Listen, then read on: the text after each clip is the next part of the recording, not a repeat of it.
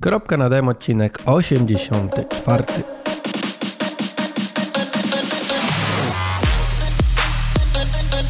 Cześć, jestem Marcin i właśnie słuchasz mojej audycji o triatlonie. Poznasz w niej fajne osoby, dowiesz się ciekawostek odnośnie treningu i sprzętu i co najważniejsze, posłuchasz o tym, jak pozostać normalnym człowiekiem.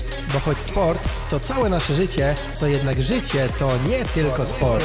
sport.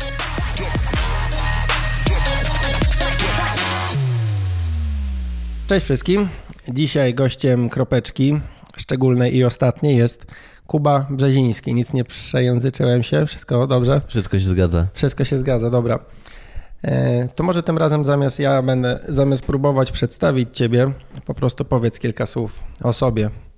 Bo cały czas podcast jest o triatlonie, więc co ciebie łączy z tą dyscypliną? E, witam wszystkich. E, no ja z triatlonem jestem związany od 2008 roku.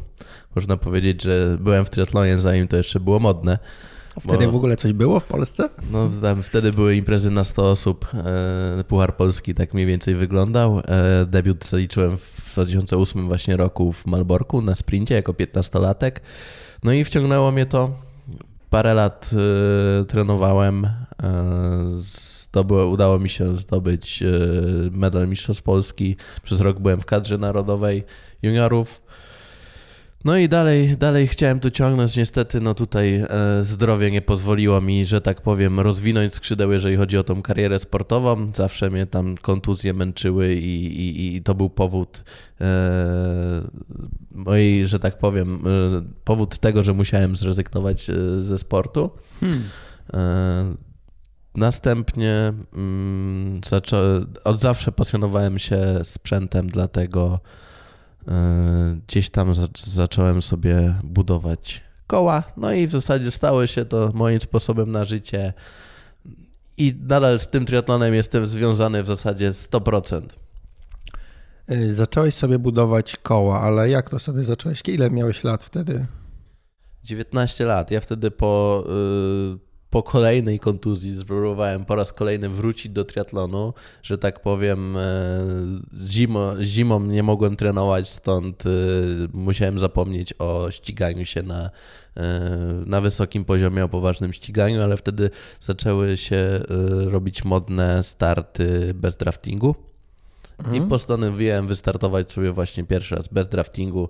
Miałem, planowałem debiut w Sierakowie udało mi się zorganizować rower czasowy, no i zamarzyło, zamarzyłem sobie o dysku, bo wiadomo, że czasówka bez dysku to, to tak dobrze nie wygląda, a poza tym e, no też chciałem być szybszy.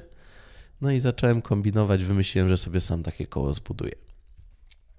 To ciekawe podejście, ale roweru sobie nie chciałeś sam budować na przykład. Nie, nie, rower tylko składałem. Gdzieś tam udało nam się z ojcem znaleźć jakąś starą ramę czasową aluminiową i po prostu na bazie tego złożyliśmy rower, bo jakby już wtedy w tym siedziałem, mechaniką rowerową się w jakiś sposób zajmowałem, było to moje hobby i, i, i sprzętem się pasjonowałem, stąd też właśnie pomysł na to, żeby zbudować. No miałem możliwość, bo e, jakieś doświadczenie, że tak powiem, e, w kwestii budowania najróżniejszych rzeczy miałem, bo wcześniej z ojcem i bawiliśmy się trochę w, w modelarstwo, stąd e, laminaty nie były mi obce. No i ojciec pomógł mi, udało, pró zaczęliśmy próbować e, ten dysk stworzyć. No i coś tam się udało. Taka historia. A czemu w ogóle triatlon?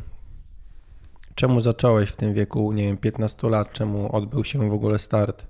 Jakoś pływałeś wcześniej? Czy... Ja byłem pływakiem, tak, pływałem od Aha. podstawówki. Mm, pierwsze spotkanie z triatlonem e, wyglądało tak, że na jednym z obozów pływackich trener zorganizował nam triatlon.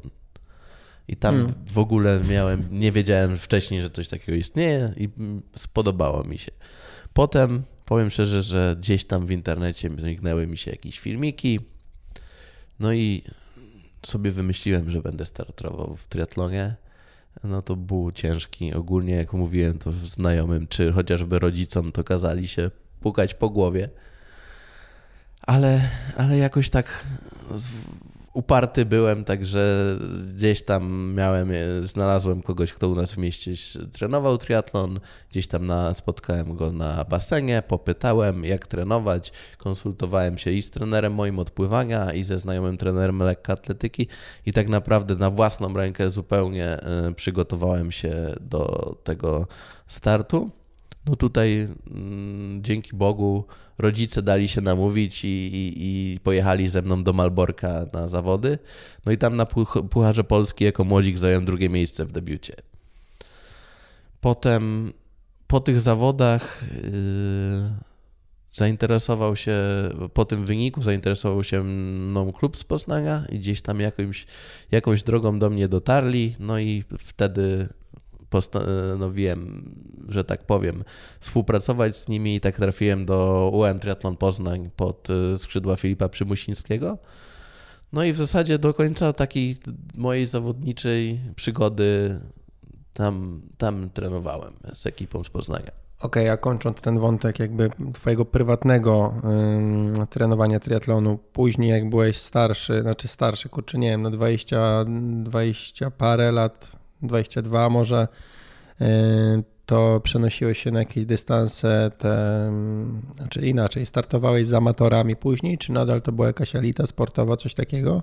To znaczy zdarzyło mi się, yy, wpadł mi do głowy taki pomysł, po już tam chyba półtora rocznej przerwie od y, triatlonu. Albo żeby... te kontuzje, tak? Czy jakieś problemy zdrowotne? Tak, no ja już po prostu zrezygnowałem. Okay. Zacząłem studia, jakby gdzieś tam nie szło to w parze, była przerwa, bo, mhm. bo, no bo wiedziałem, że nie będę mógł już, y, zdrowie mi nie pozwoli na przygotowanie się, na startowanie na wysokim poziomie, na ściganie się.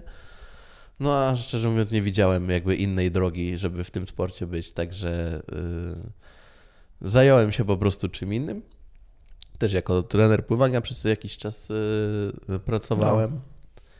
No ale w, w, końcu, w końcu jeździłem z rodzicami, bo moi rodzice też startują, także ja kontakt z tym sportem cały czas miałem i jeżdżąc na zawody po prostu stawiałem szału, że nie mogę wystartować. No i, i zapadła decyzja, wpadł pomysł, żeby jednak spróbować na długim dystansie, gdzie te obciążenia są trochę inne, że być może to y, mi pomoże. Inna sprawa jest taka, że wtedy też postawiłem wszystko na jedną kartę, praktycznie całe swoje pieniądze prywatne wydałem na rehabilitację w Rehasporcie. Y, tam mnie po tylu latach y, dobrze w końcu zdiagnozowali, znaleźli problem tych y, kontuzji. No i po, po długiej rehabilitacji mogłem wrócić z nadzieją, że obędzie się bez kontuzji. Hmm. Trenowałem wtedy już na własną rękę, już wtedy pracowałem, e, mogłem sobie pozwolić na zakup sprzętu, służyłem sobie fajny rower i faktycznie jakoś to szło.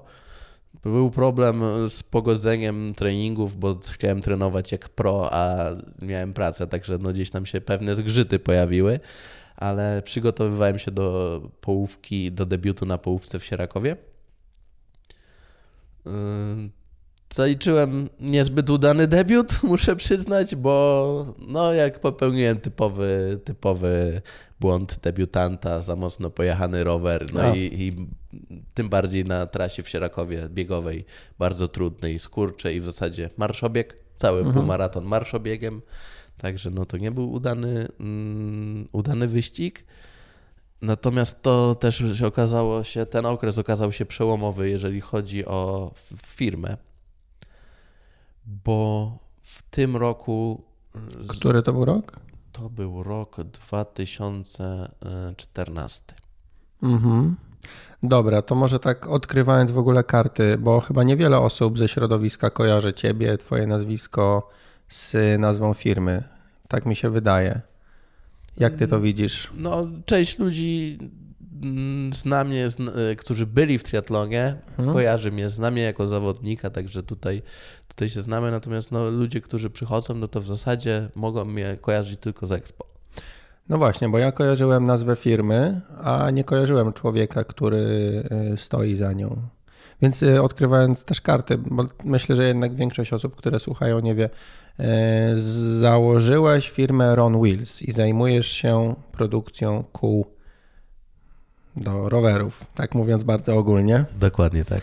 E, dobra, i teraz mówisz rok 2014, ale jeszcze cofnijmy się, bo e, też jak rozmawialiśmy wcześniej, mówiłeś e, o tacie, rola taty. Jak to w ogóle wyglądało? Mówisz, że modelarstwo, tak? Znaczy to tam koło. były jakieś próby, były jakieś próby, natomiast też ojciec prowadził, zajmował się reklamą, także tam powiem, jeżeli chodzi o tą branżę, to tam wszelkie technologie są używane i miał doświadczenie z najróżniejszymi materiałami i e, właśnie technologiami. Mhm.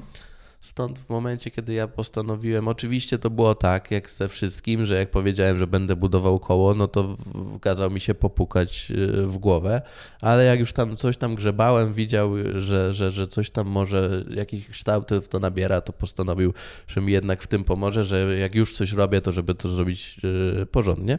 Mhm. No i tak powstał pierwszy dysk w 2012 roku. To jest całkiem w sumie niedawno temu, tak patrzę. Znaczy wtedy ja zacząłem się triatlonem interesować tak naprawdę. E, powstał pierwszy dysk, ale dla siebie, dla kogoś. Tak, to był dysk, który ja budowałem dla siebie. Mhm. E, ale no, po kilku miesiącach prób, jak już zaczęło nam coś wychodzić, to cały czas chcieliśmy, mówię, a może e, stwierdziliśmy, że coś tam będziemy ulepszać, coś zmieniać. Szukaliśmy, żeby to faktycznie, jak już budujemy coś, żeby to było porządne. No i stwierdziliśmy, że już jesteśmy na tym etapie, że mamy porządny dysk. Jak wyglądała budowa pierwszego dysku? W sensie, jak on wyglądał? Był prosty? Znaczy, to było zwykłe koło mhm. z wypełnieniem i z e, takimi karbonowymi nakładkami, taką skórką, że tak powiem. Okej, okay, ale bo można nakupić te takie kapsle jakby, nie? Na koła. Tak, no te, te kapsle to było coś podobnego, tylko w środku jeszcze było wypełnienie. Mhm, ale samemu to robiłeś wtedy już? Tak, tak, tak, tak. Zrobiliśmy formę, to była taka gięta blacha i tam na tej, na tej formie ten karbon jakoś tam laminowaliśmy. Aha, takie historie. No dobra, jak wygląda wtedy ta ogólnie patrząc historia firmy? Bo tutaj mówimy rok 2012, 2014. Wcześniej wspominałeś, że taki prawdziwy start to jest 2015. Jak rozmawialiśmy, to jak mógłbyś w takim krótkim, przez parę minut opowiedzieć tę historię firmy? Jak to się e, rozchodziło po kolei? Tak, no to wracając do tego 2012, mhm. mamy już dysk, który naszym zdaniem jest całkiem niezły który pojechał na zawodach. Który. Tak, czy nie?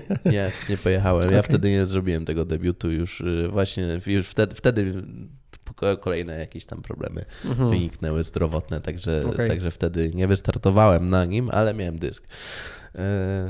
Stwierdziliśmy, że skoro najtańszy dysk y, na rynku można kupić za wtedy, nie, wtedy był zdecydowanie mniejszy wybór też, e, jeżeli chodzi o dostępność sprzętu na polskim rynku, to to było, wyglądało zupełnie inaczej niż w tym mhm. momencie. E, no to stwierdziliśmy, że, że skoro najtańszy dysk kosztuje 5,5 tysiąca, to jak my zrobimy, będziemy sprzedawać nasz dysk za 1500-1800 zł, no to będzie schodził jak świeże bułeczki. E, za tanio. Wcale tak nie było. Mhm. To było pierwsze, pierwsze spotkanie z rynkiem, pierwsze, pierwsze, że tak powiem, uderzenie w mur. E, teraz z perspektywy czasu, patrząc na ten dysk, no to tak naprawdę on nie był gotowy, żeby go wtedy sprzedawać i pod względem konstrukcyjnym i on ważył 1600 gramów, także to, to równie dobrze można było, nie wiem, jakieś stalowe koło założyć, także ale to, to po fakcie. W każdym razie, no my się tematem wtedy zajaraliśmy. I mimo, że to się nie sprzedawało, to, to w ramach po prostu hobby sobie ten produkt ulepszaliśmy. Odchudzaliśmy. No i, i powstała druga generacja, która już była y, bardziej zbliżona do tego dysku, który mamy teraz, niż do tego pierwszego, bo te płyty już były płytami konstrukcyjnymi, tam było więcej warstw. Dysk był pusty w środku. Płyty konstrukcyjne, czyli coś jak ściana nośna, w sensie, że one też potrafiły brać na siebie jakieś naprężenia? Tak, dokładnie o to chodzi, bo mhm. nasze dyski mają w środku szprychy, mhm. natomiast y, większość sztywności pochodzi mimo wszystko z tych szprych. Mhm. Ciekawostką jest to, że obręcz, którą stosujemy, bez tych płyt czy bez doklejonego profilu karbonowego, tak jak robimy, w zasadzie nie da się na niej jeździć, bo nie ma, nie, brakuje jej sztywności. Okej. No dobra. y, Zrobiliście drugą wersję kół, dysków. Dysku, no jednego, jednego dysku. Tak, no i jakiś tam powstał padł pomysł, może spróbować znowu to sprzedać, może akurat tym razem.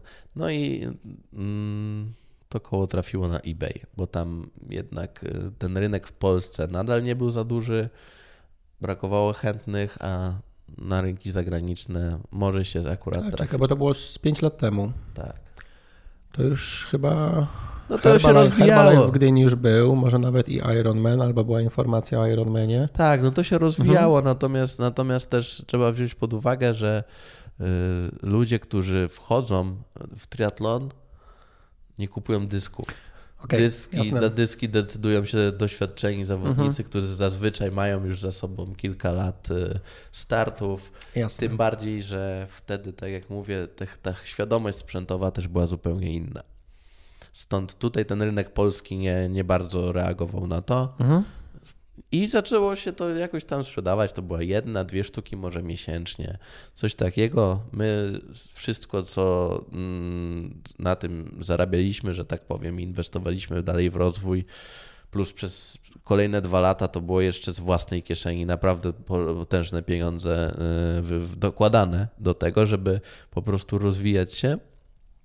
Tym bardziej, że wszystkie technologie praktycznie, które stosujemy, to są technologie przez nas wypracowane metodą prób i błędów i testów i prób i kolejnych prób i, i tak z perspektywy czasu, jak miał policzyć, ile tysięcy wylądowało w koszu po prostu z nieudanych prób, Droga nauka, nie? to jest bardzo droga nauka, ale w zasadzie innej drogi nie ma, bo no bo żaden producent swojej, swojej technologii nie sprzeda. Nie jest to popularna technologia, żeby to, że tak powiem, można było gdzieś o tym poczytać. Mhm. A dużo yy, rozwiązań, które my te w tym momencie stosujemy, jest unikalna. Okej, Dzięki właśnie temu procesowi. mhm. Ty wtedy studiowałeś tak naprawdę równolegle. Czy ja studiowałem rok i po roku studia przerwałem. Aha, okej. Czyli nie, miałeś czas, teoretycznie. Tak. Znaczy to ogólnie ten wątek trenowania się u mnie przewija co chwilę. Co chwilę były przerwy i powroty, przerwy i powroty. Już chyba nie jestem w stanie nawet policzyć, ile razy rezygnowałem z triatlonu, ile razy do niego wracałem, bo, bo studia przerwałem w zasadzie dlatego, że z powrotem wróciłem na wysoki poziom i klub organizował mi e, szkolenie. Pojechaliśmy do Hiszpanii trenować na jeden obóz, pojechaliśmy na drugi obóz. Jak wróciłem na studia, to już w zasadzie e, wykładowcy mi uświadomili, że już nie mam czego tam szukać, dlatego tak się moja przygoda ze studiami skończyła. E, No i były jeszcze jakieś pomysły, żeby, żeby to e, też te studia wznowić, natomiast potem przyszedł kolejny rok, gdzie to, to był ten sam rok, w którym debiutowałem w, na połówce w Sierakowie, czyli chyba 2014 lub 2015. Mhm. Wtedy nastąpił przełom i nagle zaczęliśmy sprzedawać dużo kół A czemu nastąpił? Ale w, nadal na eBayu? na eBayu. A skąd to się wzięło? Jakieś były specjalne działania, czy po prostu Nie. nagle rynek się obudził i Rynek zaczął... się obudził, pojawiło się kilka, e, kilka opinii na forach pozytywnych i po Mhm. prostu tu klienci, Okej. głównie ze Stanów Zjednoczonych, klienci zaczęli to od nas kupować. No też duża ilość kół, na, na, to, na ten moment to była żadna ilość kół, Okej. ale biorąc pod uwagę, że wtedy to była totalna manufaktura, my robiliśmy wszystko rę- ręcznie, nie mieliśmy e, żadnych maszyn. Za e, większość praktycznie produkcję byłem odpowiedzialny ja sam. Stąd po prostu e, wtedy pojawił się ży- życiowy dylemat: trenować dalej, czy iść w to i, że tak powiem, z tym wiązać przyszłość. Mhm. No i faktycznie, no już wtedy, że tak powiem, może bardziej racjonalnie myślałem i poszedłem w, poszedłem robić koła po prostu. E, w tym samym sezonie jeszcze byłem zapisany na, na zawody kolejne, na połówkę w Poznaniu, na połówkę w Gdyni. Już byłem zapisany, opłacony, e, ale Sierak po tym Sierakowie przestałem trenować zupełnie, bo stwierdziłem, że na pół gwizdka to mnie nie interesuje, bo ja chcę się ścigać, a nie ukończyć zawody. Także robiłem koła Potem przyszła ta Gdynia. To start triatlon, którego nigdy nie zapomnę, bo... Bez przygotowania. Bez przygotowania. Okay. A, czyli startowałeś. Wystartowałem w Gdyni, bo okay. fajne zawody, Ironman, no, super, tak super roku. atmosfera, było opłacone, żal było to odpuścić, ale no Gdynia jest w sierpniu, ja ostatni raz przed Gdynią biegałem na, w Sierakowie na zawodach. To był mój ostatni bieg, marszobieg mm -hmm. w zasadzie, mm -hmm. czyli w ma, czerw, początek czerwca. Mm -hmm. Byłem chyba z dwa razy na, na rowerze i to było moje. Do tego miałem od, nie wiem, czy od Sierakowa 8-10 kilo więcej. Szybciutko. Bardzo szybciutko. Ale to mam przerwę ci. Mam bardzo podobną historię, jeśli o ten rok. Mm, co prawda w Bydgoszczy wystartowałem w lipcu i było jeszcze ok, mimo że trening był na nawet na moje półgwistka. Każdy ma swoje, wiesz, y, trenuje czy trenuje na połowę obrotów. Y, I jak nastąpiła Gdynia, gdzie też tam skurcze szedłem większość tej, tej trasy biegowej, no to już później na przykład w Mrągowie nie wystartowałem, bo stwierdziłem, że wiesz, godzina, godzina dłużej mi wyszła w Gdyni niż gdzieś tam e, życiówka, no 50 minut, tak? No to wiesz, nagle jest rozjazd, jak zamiast tam, nie wiem, godzina 40 ci wychodzi 2,20 ten półmaraton, no to, to po co? No to, to tak wygląda, no niestety ta forma jest chwilowa i ona bardzo szybko ucieka, no. do tego dojdą jakieś kilogramy i, no i ten bieg się staje naprawdę koszmarem. Moja przygoda wyglądała tak, że popłynąłem, popłynąłem bez problemu, no bo ja byłem pływakiem, także tutaj w zasadzie mogę to robić z marszu. Mhm. Rower pierwsze 45 km rewelacja na euforii, po prostu miałem z tego taką radochę. No drugie 45 to była już męczarnia, bo, bo nie siedziałem od dwóch miesięcy na rowerze czasowym, a pozycję miałem dosyć agresywną, także plecy po prostu już wołały żebym zszedł z tego rowera. No i bieg, no to był marszobieg, to była katastrofa. Tam otar, jak to było coś koło 6 godzin, po prostu wycieczka, ale powiem szczerze, że no cierpiałem niesamowicie, już ostatnie 10 kilometrów było gorąco. Także już na pewno, na pewno nigdy nie zrobię drugi raz tego błędu, żeby startować nieprzygotowanym. Aczkolwiek wspominam to jako ciekawe nie, przeżycie. Ja też, bardzo. Znaczy, mówię, tego się nie zapomni dłużej przez to, co się działo i to też mam takie wrażenie, znaczy w sumie to nie jest nic odkrywczego, że szkoda startować, jeśli nie jest, znaczy szkoda. Będzie bardziej bolało, to wiadomo, ale ogólnie można sobie więcej krzywdy zrobić. E, robiłem jakiś tam chyba krótszy start, e, gdy już nie nie za bardzo trenowałem i też się zdziwiłem, czy nawet jakieś mocne treningi i też się zdziwiłem, że nagle, nie wiem, zrobiłem jakąś mocniejszą jednostkę i wiesz, i dwa dni po prostu mnie wszystko boli, jak, nie wiem, jak po połówce gdzieś tam w pałę dwa lata wcześniej, nie?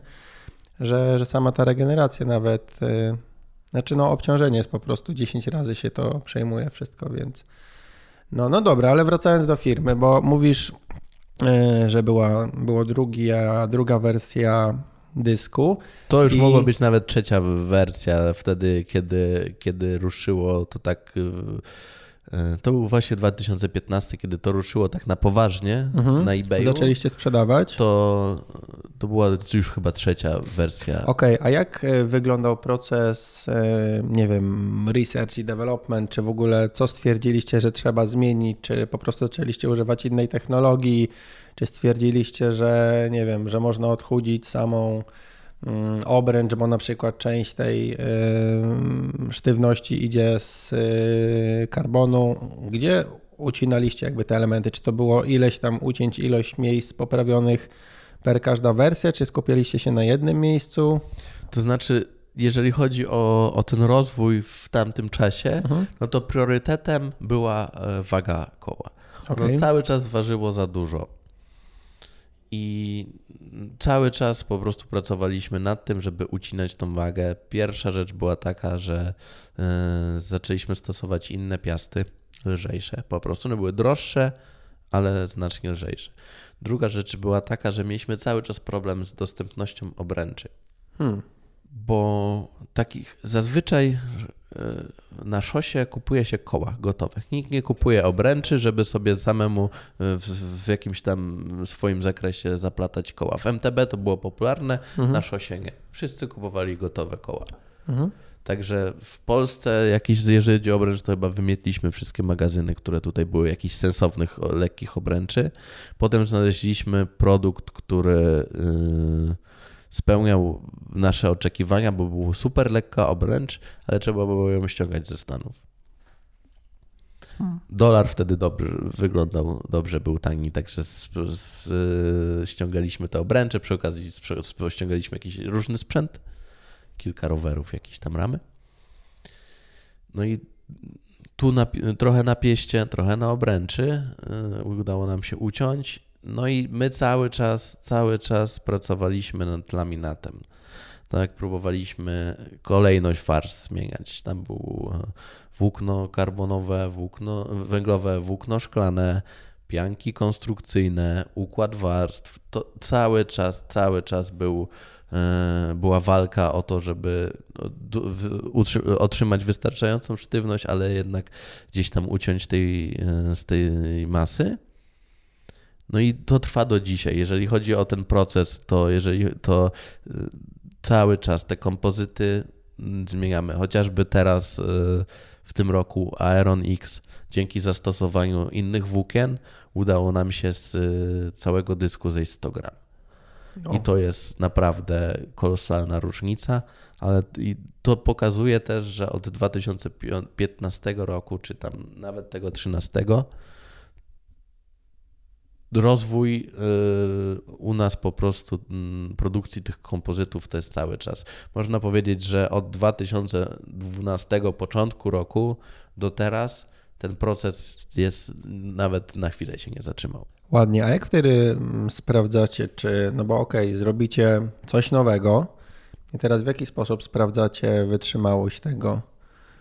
Nie wiem, jeździcie na tym, bierzecie najcięższego zawodnika, czy jak na jakiejś maszynie, no bo karbon sam w sobie, no go chyba łatwo złamać, tak jak weźmie się tę płachtę, tak, i się zegnie, no to znaczy... to nie jest wytrzymałe. Y, jeżeli chodzi o sztywność, no mhm. to, to są badania, y, bada się, mocuje się koło, bada się, y, naciera, na, stosuje się nacisk i bada się odkształcenie, w ten sposób okay. bada się sztywność konstrukcji. Jeżeli chodzi o, mm, o wytrzymałość czy bezpieczeństwo, no to stosuje się po prostu tak testy mm, można to nazwać testem zderzeniowym. W każdym razie y, spuszcza się na koło ciężar z wysokości i to jest akurat y, test, który jest y, opisany przez UCI, Międzynarodową Unię Kolarską, które od początku, jest to całe, całe badanie jest opisane i według tego należy sprawdzać bezpieczeństwo kół. Hmm.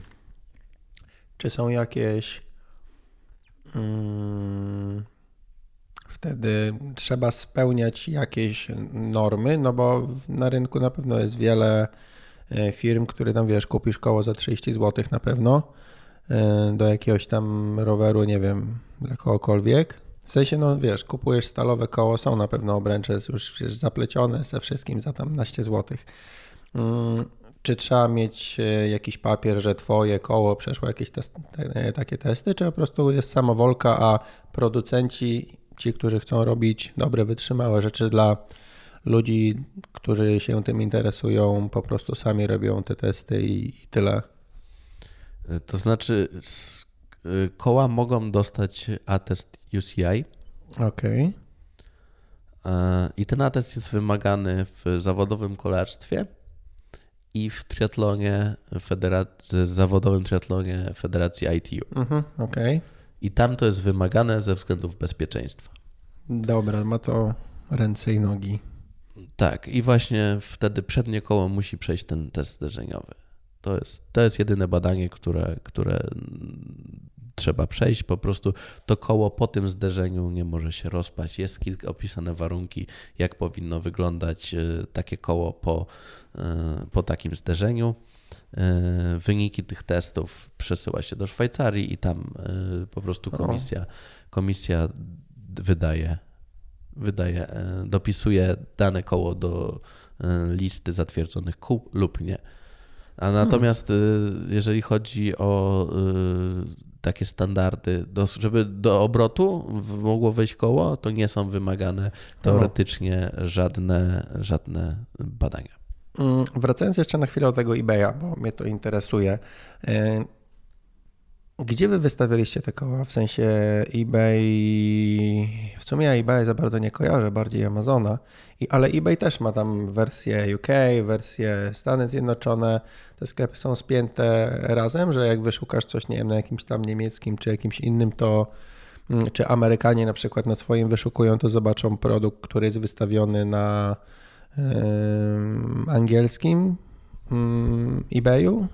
Znaczy są oddzielne y, eBay na, mhm. na dany kraj. Jak wy to wystawialiście? Wszędzie My to wystawialiśmy w, na początku na tym głównym, czyli amerykańskim eBayu. Teoretycznie inni klienci mogą również to zobaczyć z innych krajów, mhm. ale w, dopiero y, w drugiej kolejności, że tak powiem, po tym swoim krajowym. No i od tego zaczęliśmy. W tym momencie sprzedajemy, y, sprzedajemy na wszystkich głównych rynkach, czyli na niemieckim i na brytyjskim jeszcze eBayu. Natomiast no, od dwóch, trzech lat trwa taki, od dwóch lat trwa taki proces, że tak powiem, migracji, żeby już tych klientów jednak przyciągać bezpośrednio na nasz sklep, a nie na eBay, aczkolwiek jest to nadal, nadal sprzedaż na eBayu stanowi jakiś procent yy, całej sprzedaży. Mhm. I ludzie ze Stanów zamawiali i wysyłaliście koła przez ocean. I tak to się zaczęło. Znaczy, jeśli chodzi o jakieś tam większe. Tak, tak, tak. To był taki, to, był taki przełom, gdzie, gdzie dostrzegliśmy, że to może stać się sposobem na życie, sposobem na zarabianie. No dobra, i lata sobie mijały. Tych lat w sumie wiele nie było, bo mówiłeś 2015 była chyba, jak już nie mylę, 14-15 była ta druga wersja, która była już produktem, którego nie trzeba się wstydzić, tak? Mm, a minęły, no mamy dopiero 19 rok, który jeszcze się nie skończył póki co, chociaż jest końcówka. Mamy końcówkę listopada i y, no cztery sezony, tak? 15, 16, więcej. 15, 16, 17, 18, 19. Pięć sezonów, ale to znowu chyba, no nie wiem, może ja inaczej patrzę na świat, ale to nie jest jakoś mega dużo czasu, jeśli chodzi o rozwój firmy.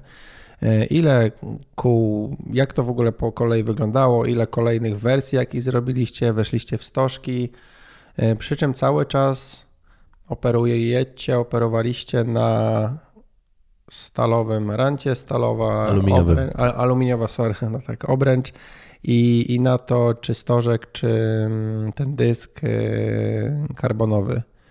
Jak, kiedy weszliście na przykład w stożki?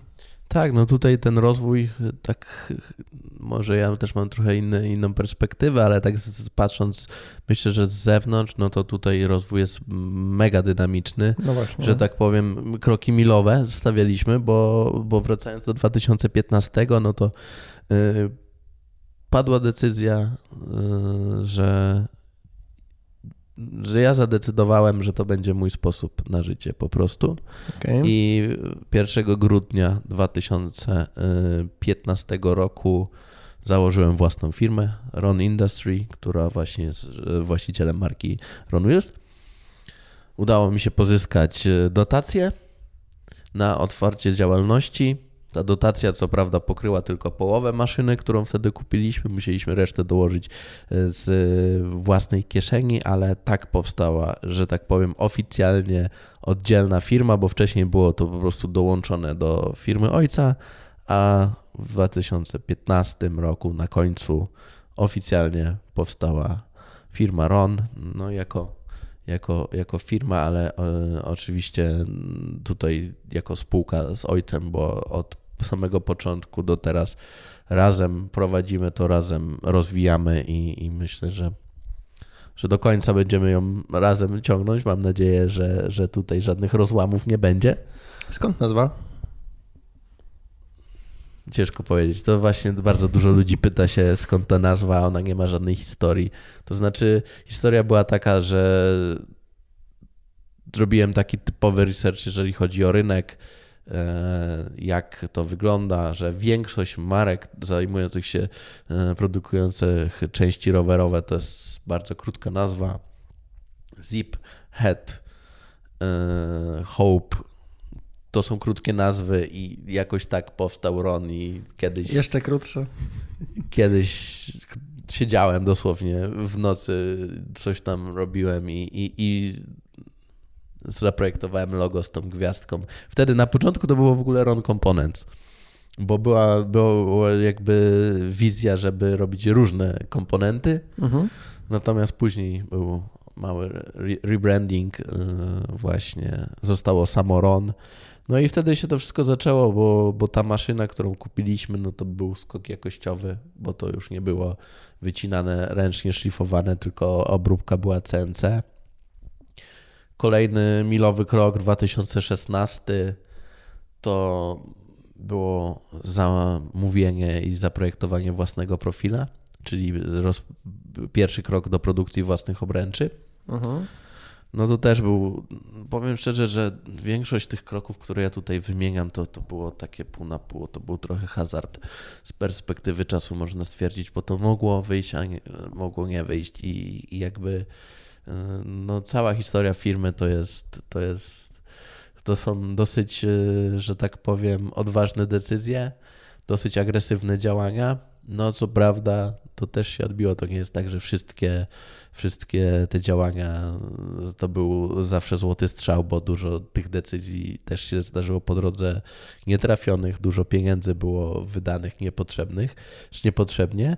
No ale 2016 to jest, y, to jest własny, własny profil w hucie zamówionej aluminium, gdzie nie mieliśmy pojęcia, jak to projektować. Znaleźliśmy firmę, która robi obręcze i tam konstruktor od nich pomógł nam to zaprojektować i oni na początku nam te obręcze, że tak powiem, ten profil yy, obrabiali, no ale tutaj ta decyzja to było, no zamówienie takiego matrycy w hucie to jest kilkadziesiąt tysięcy, także...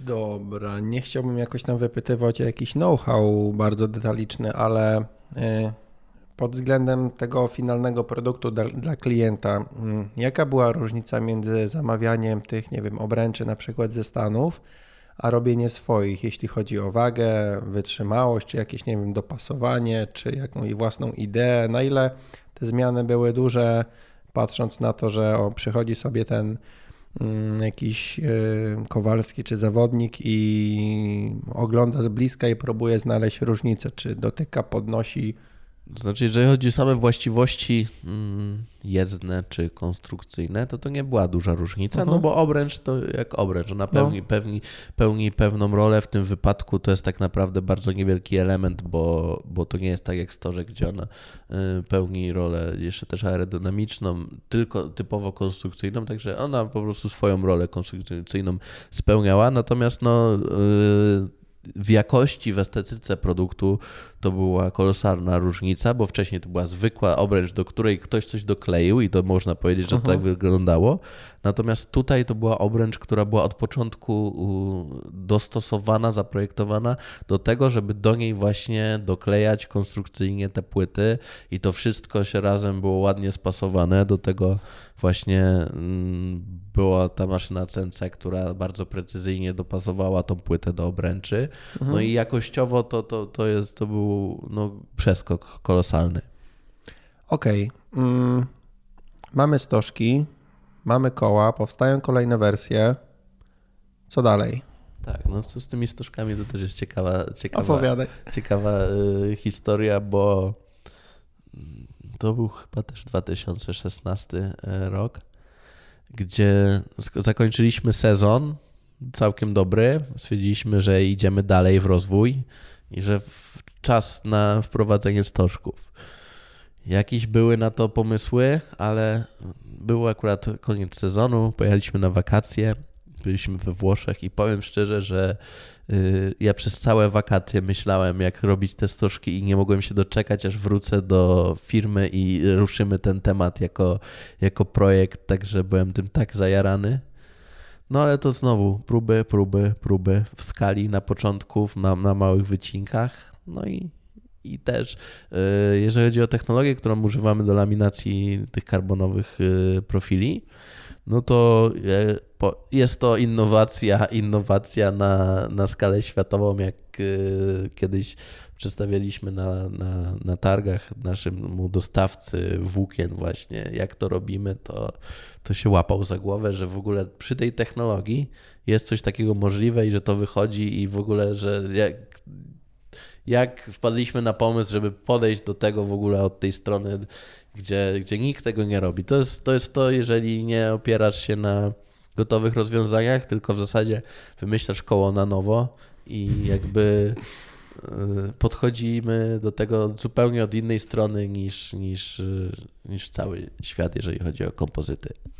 Dobra, a konstrukcyjnie, jeśli chodzi o przekazywane siły, jest trudniejszy wtedy stożek do zrobienia chyba, tak? No bo tutaj masz, jeśli chodzi o dysk, tak na wiesz, logikę patrząc, no to dysk masz połączoną obręcz z piastą, a przynajmniej tak to wygląda. Natomiast w przypadku przypadku stożka, no to masz tylko na okręgu jakieś takie usztywnienie. Czy to było jakieś wyzwanie też kolejne, czy... To znaczy, to, mm, to nie było wyzwanie. W mhm. momencie, kiedy, kiedy opracowaliśmy technologię laminowania tych stożków, mhm. to kwestia uzyskania sztywności to była tylko kwestia dodania warstw karbonu, czy, czy, czy po prostu inaczej ułożenia włókien i to już było stosunkowo łatwo nam mhm. dopracować. Znowu robiliśmy testy, zobaczyliśmy jak to się sprawdza. Jeżeli było za mało sztywne, to trzeba było tego karbonu trochę dołożyć, ale jakby już to nie stanowiło żadnego problemu. Poza tym w stoczkach jest też y, jest więcej szprych i one przenoszą to, także tutaj technologia znana po prostu zaplotu y, obręczy na szprychy. Nie.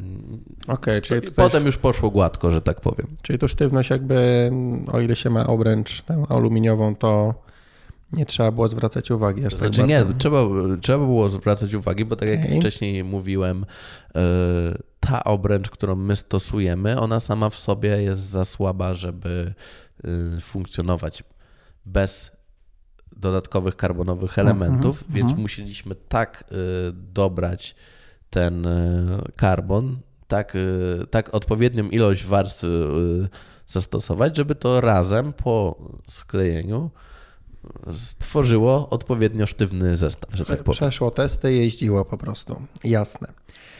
No dobrze i no to stożki mamy. To co dalej? Mamy stożki. Dalej to jest y, kolejny odważny krok, czyli nasze auto wystawowe, gdzie pojechaliśmy na Expo, zrobiliśmy szał w pierwszym roku. Mhm. No tak, bo to było na bogato, nie? W sensie ładnie wyglądało, wygodne w użytkowaniu, przyjeżdżasz, otwierasz. Tak, no to była duża inwestycja, która też jakby e, zdecydowaliśmy się podjąć ryzyko i, i, że tak powiem, zrealizować. Potem 2017 zmiana, zmiana bręczy na 25 mm. A jakie były? 19, czyli o. dosyć wąskie. Mhm potem 25 mm i tubeless i jeszcze wcześniej po drodze gdzieś tam pojawił się model Aeron, seria Aeron, która była po prostu odchudzoną wersją tego naszego standardowego dysku.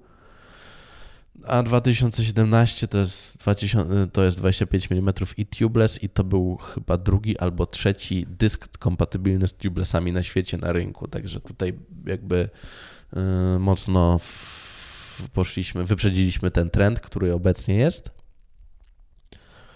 Potem to już była głównie praca. Znaczy, cały czas pracujemy nad jakością, bo yy, to może dla kogoś z zewnątrz to jest mało zauważalne, no. ale trzeba by mieć dwa dyski obok siebie i jakby porównywać y, kawałek po kawałku, ale chociażby w tym roku wprowadziliśmy zmiany, że takie kółeczka, maskownice, które wcześniej były wycinane z płaskiej płyty, już w tym momencie są laminowane, mają ładny kształt dopasowany.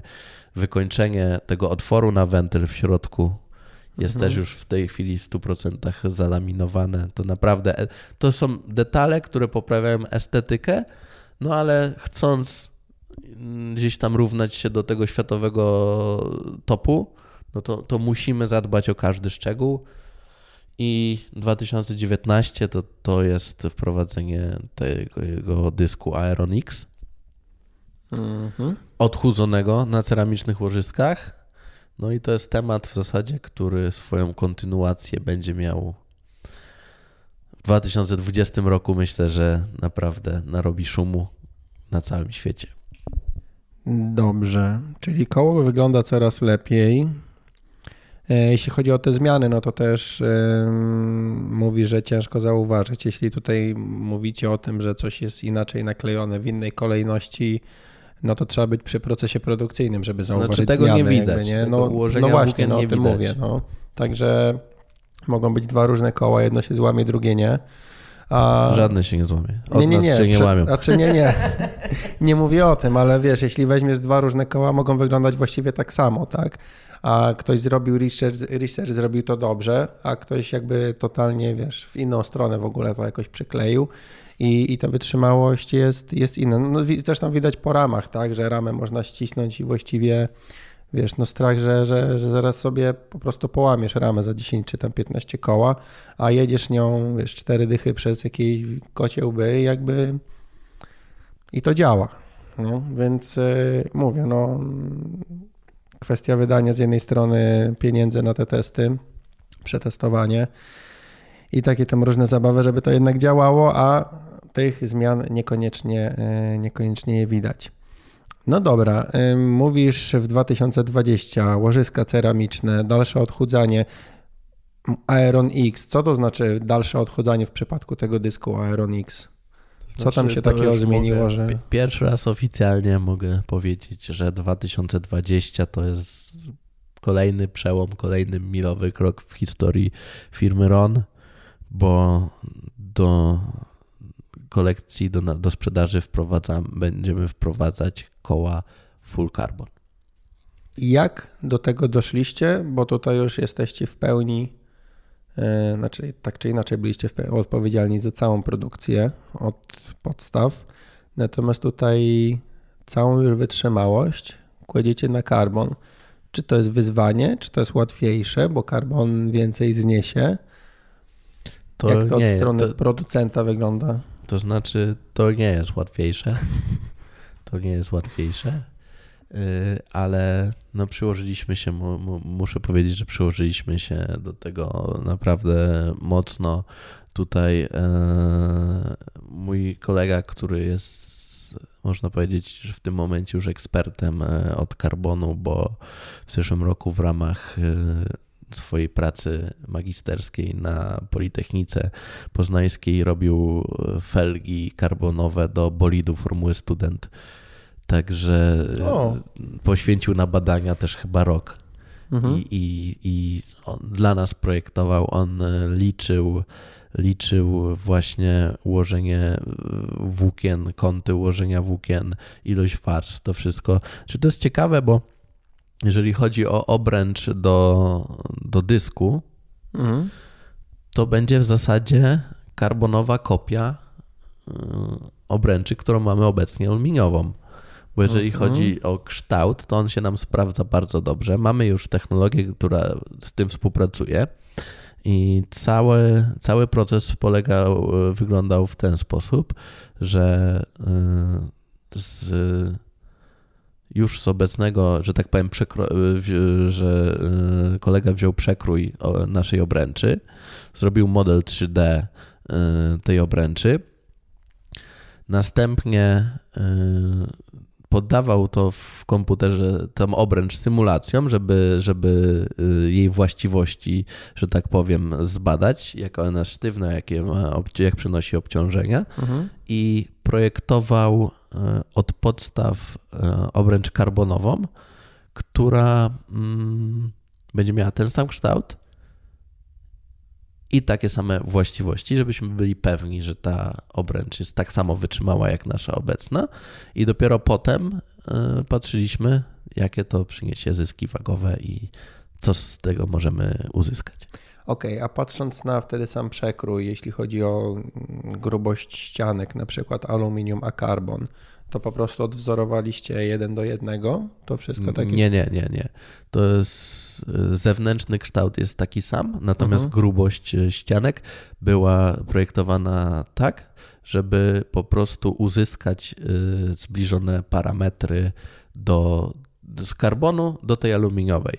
No, ostatecznie zdecydowaliśmy, że nam wyszło to fajnie wagowo, także zdecydowaliśmy się, że, że konstrukcyjnie damy trochę zapasu, także jest tam, ta, ta obręcz będzie sztywniejsza jeszcze. Mhm bo po prostu mieliśmy, że tak powiem, tutaj w pewnym sensie pole do popisu. Poza tym, no, gdzieś tam wzięliśmy sobie też poprawkę na, na te wszystkie komputerowe e, symulacje, mimo że, mimo że to jest dokładne, to bezpieczeństwo przede wszystkim. Rzeczywiste warunki też czasami. No, taki over-deliver, typowy, nietypowy, ale że po prostu było lepiej niż, e, niż gdzieś tam wychodzi.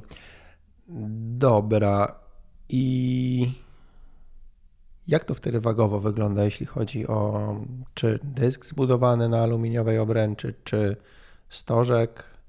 No podejrzewam, że jeśli jest listopad, no to już jesteście w zaawansowanym stadium. Tak, no jeżeli chodzi o, o mm, dysk Aeronix 2020, no to tutaj, że tak powiem... A sorry, nazwa zostaje? Nazwa zostaje. Mimo, że przechodzicie na full carbon.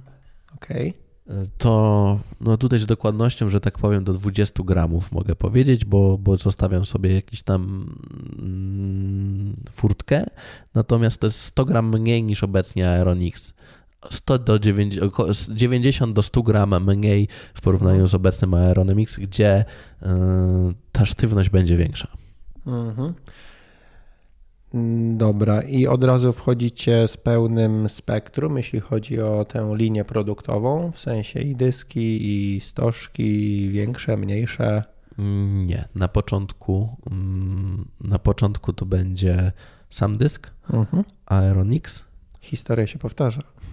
Tak, tak, tak, tak, tak, tak. No mhm. też y, tutaj nie ukrywajmy, my jako, jako firma RON y, można powiedzieć, że specjalizujemy się w dyskach. Mhm. To jest nasz podstawowy, podstawowy produkt i też y, chcę za granicą promować się jako, spec, jako firma, jako spec od dysków hmm. i to jest jakby nasz, na, nasz pomysł na budowanie marki, także na pewno ten dysk to będzie nasz produkt numer jeden. Okej, okay, a to nie jest tak wtedy, że jednak, znaczy specjalizacja fajnie i jest to jakiś pomysł, który, e, który idzie dalej w świat, ale na przykład wejście w świat kolarstwa, nie tylko indywidualnej jazdy na czas, czy w kolarstwie, czy, czy w triatlonie, ale jednak świat kolarstwa jest większy niż świat triatlonu, a w takim kolarstwie normalnym, no nie, nie jedziesz z dyskiem znaczy tak, tak, ta, tam ta grupa jest na pewno dużo większa, natomiast y, my, ja zacząłem od triatlonu, bo po prostu z tego środowiska się y, wywodzę, ten rynek dobrze znam i że tak powiem łatwo było, było mi gdzieś tam wejść.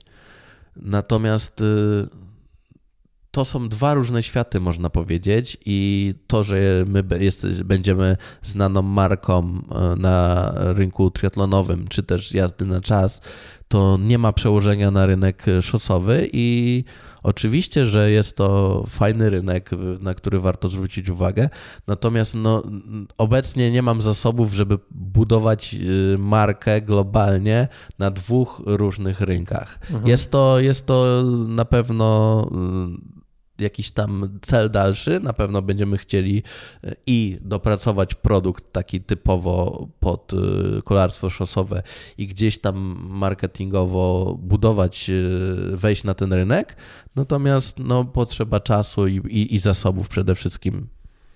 Okej, okay, znaczy ja tak podpytuję może, bo totalnie jakby nie znam wielkości tego rynku. Jakby no firma zatrudnia kilka osób, więc dla mnie to jest jednak już coś dużego, patrząc z perspektywy działalności gospodarczej. Tak, no byliśmy przed niedawno w firmie właśnie tutaj. Marcin widział, jak to wszystko u nas wygląda. No, no, więc y, to właśnie wygląda jakoś, nie? W sensie, no, produkcja idzie, nie jest to y, już takie chałupnictwo, że tak powiem. Mm, więc mówię, nie zdaję sobie sprawy z tego, że jednak ten rynek, ja tam wiesz, znam 50 osób na zawodach i to jest koniec, nie? Jednak ten rynek, szczególnie, że sprzedajecie globalnie, mm, jest dużo większy. Więc tak no podpytuję, no bo kolarzy się widzi dużo, a indywidualna jazda na czas, już pomijając na przykład triatlon, indywidualna jazda na czas, no to już są, wiesz, takie friki, które faktycznie jakby jarają się tym, że to jest nisza wśród jakichś tam nisz. No czy to tak wygląda w Polsce, a na przykład w Wielkiej Brytanii, jeżeli chodzi o kolarstwo amatorskie, to time trial jest chyba, na, myślę, że na równi z jazdą indywidualną na czas. Hmm. Dobrze. No wracając jeszcze do tego nowego dysku, no to tutaj będziemy w stanie zaoferować po pierwsze full carbon, co niesie ze sobą mniejszą e, wagę mhm. i to około 1050 gram, no to już jest e, światowy top. To będzie chyba, jeżeli chodzi o dyski, które są pod oponę, pod tubeless, to będzie chyba około trzeci najlżejszy na świecie, bo jest tam Roval, który e, waży 990 i, i jakiś jeden dysk, który waży 1040, nasz będzie ważył 1050, także jeżeli chodzi o wagę, to, to te lata starań można powiedzieć, że przyniosły efekt, bo, no bo będziemy, na, będziemy w topie. Mhm. Dodatkowo zostają ceramiczne łożyska. Y, powierzchnia hamowania na tych obręczach full carbonowo też jest, też jest ciekawe, to będzie y, nanoszona laserowo co poprawi na pewno hamowanie przede wszystkim w mokrych warunkach, bo będzie odprowadzanie wody i odprowadzanie ciepła z obręczy. Mhm. Co ciekawe, co wymusił na nas rynek, bo zapytań jest mnóstwo, będzie też y, Aeronix pod tarczę, hamulce tarczowe. No właśnie, to mi od razu bo przyszło na myśl. To w jakim tempie to się rozwija, to my widzimy po prostu, że klienci od Około pół roku temu się zaczęło, tak teraz kilka e, tygodniowo mamy zapytań, czy dyski są dostępne pod hamulce tarczowe, także będzie mm, Aeron X pod tarczę. No i kolejną tam, że tak powiem, takim smaczkiem to jest to, co widziałeś. To jest ta struktura na dysku, którą mhm. widziałeś próbki, także tutaj, tutaj też ciekawe. Ale to jest już tylko wygląd, tak? To znaczy nie do końca, bo opierając się na, mm, że tak powiem, e, teorii turbulizatorów. Rozwiń. Turbulizatory jest to, są to elementy, które są stosowane między, przede wszystkim e, na skrzydłach samolotów.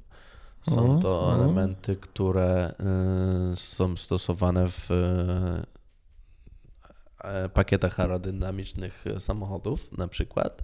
I są to, są to zazwyczaj wypustki, które mają powodować mikrozawirowania powietrza, które gdzieś tam, to jest, to jest dosyć, dosyć, że tak powiem, mm, może się wydawać mało intuicyjne, że zawirowania powietrza, ale to są, powtarzam, mikrozawirowania, one porządkują ten przepływ wokół, wokół, e, że tak powiem, obiektu. No i, i bo te zawirowania są e, planowane, tak? One mhm. są w sposób jaki planowane, robione i, i jakoś się to kontroluje. No i generalnie na tym samym e, opiera się piłeczka golfowa ze swoimi zodołowaniami, mhm. koła zipa.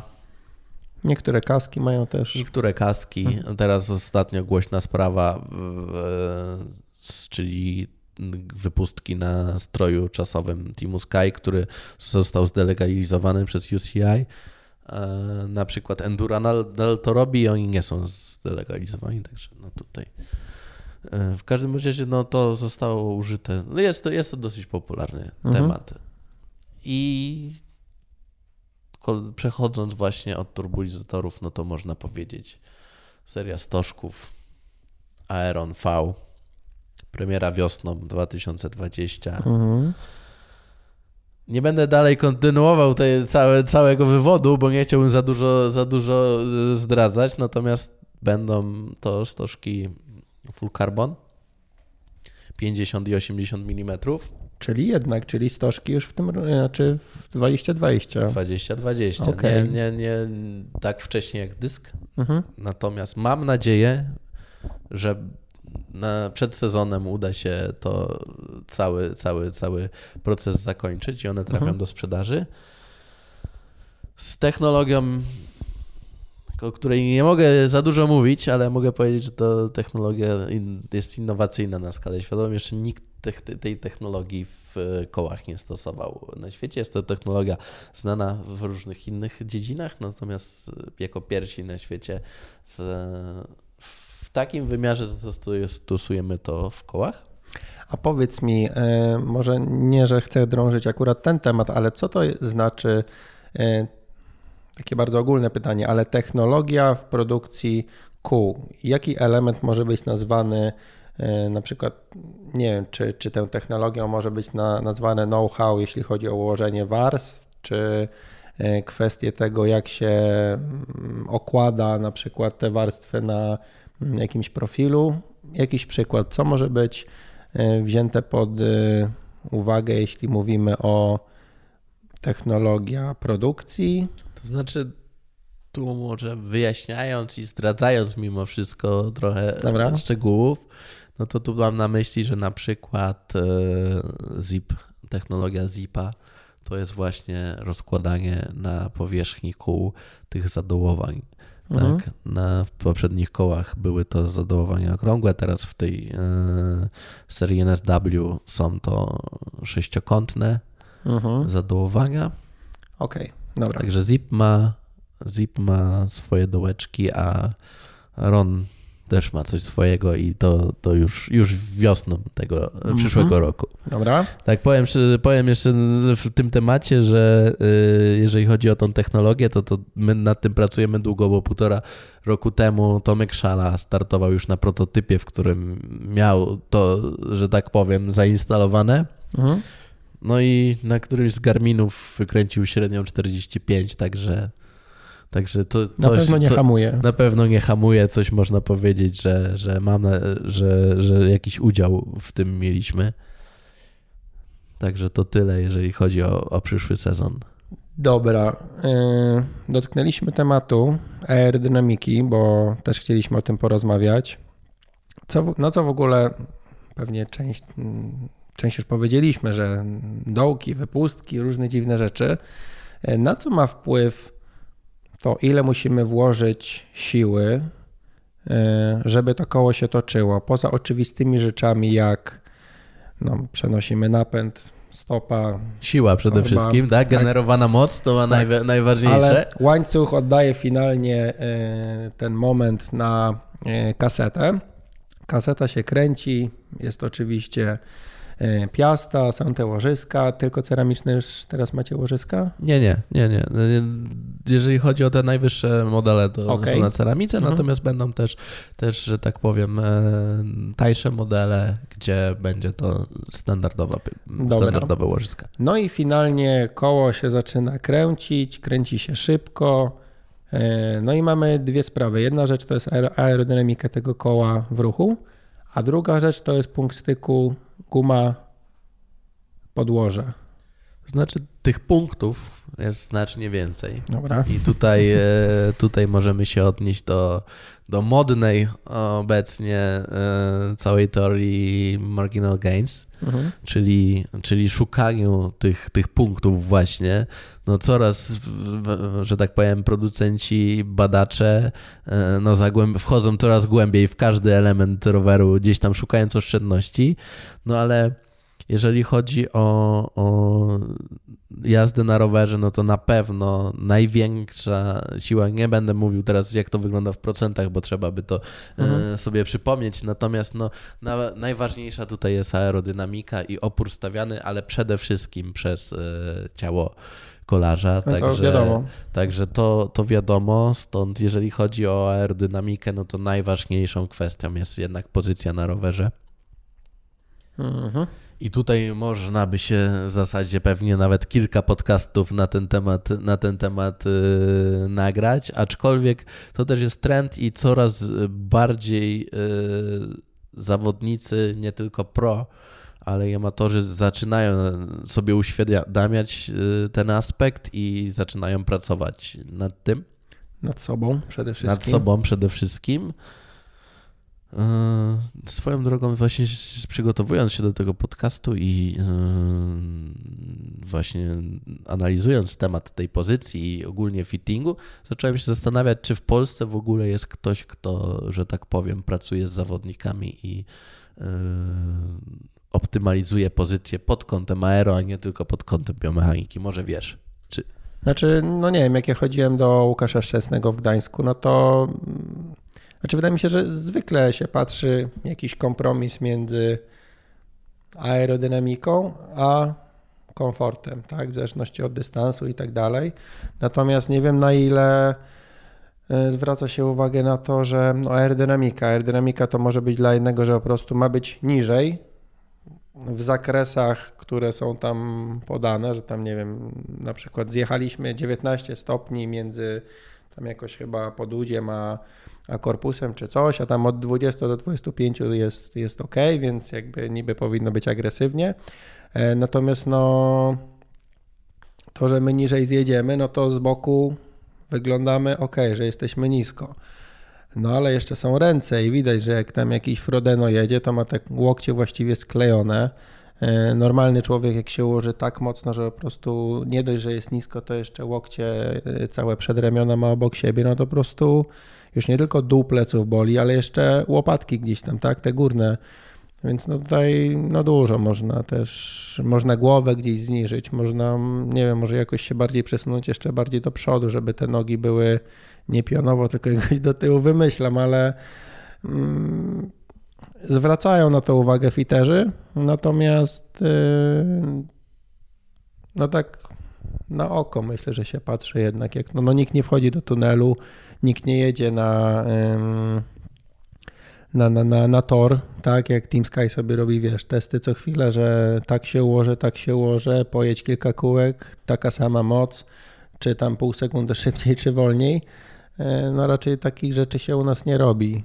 E, no na pewno nie wśród amatorów. Nie wiem, jak tam zespoły, jakiś jeden może najbogatszy, nie wiem, czy coś takiego jest, ale no wątpię. Swojego czasu CCC y, robiło, wiem mhm. akurat, y, bo mm, z Tomkiem Szalam rozmawiałem. A to znowu ProTour, nie? Jednak już jest Tak, no i budżety bajka. mają no jednak, jednak dosyć potężne. W ogóle jest, pro, jest mega problem, z, y, jeżeli chodzi o tunel w Polsce, bo temat, temat, że tak powiem, drąży cały czas i no, zobaczymy, co z tego wyjdzie, bo, bo, mogę powiedzieć, że jestem coraz bliżej, żeby do tego tunelu wejść, ale, ale no nie jest to łatwy, łatwy temat.